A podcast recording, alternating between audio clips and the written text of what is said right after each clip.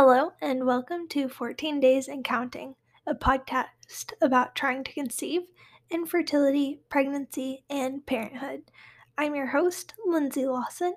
I am a wife and hopefully soon mama to be.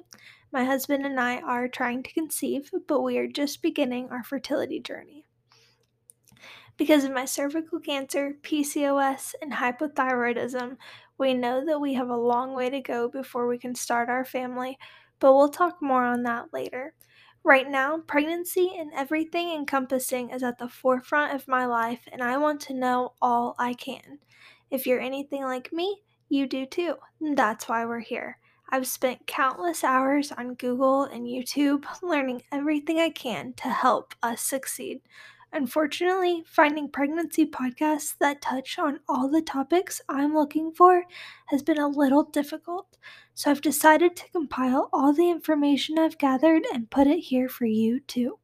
Along my Along my journey, I've had so many questions and concerns, but not very, very many places I could go to voice them and get answers.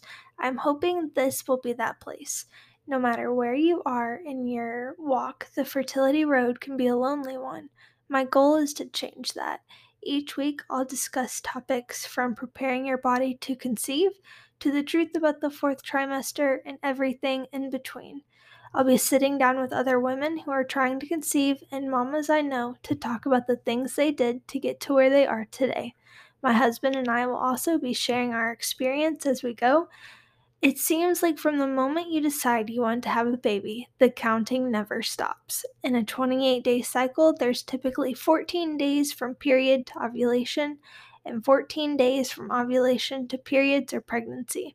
We all know how hard that two week wait is.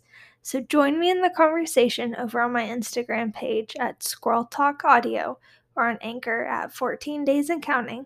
Let's try to make the time pass a little quicker. Until next time, prayers and baby dust to you all.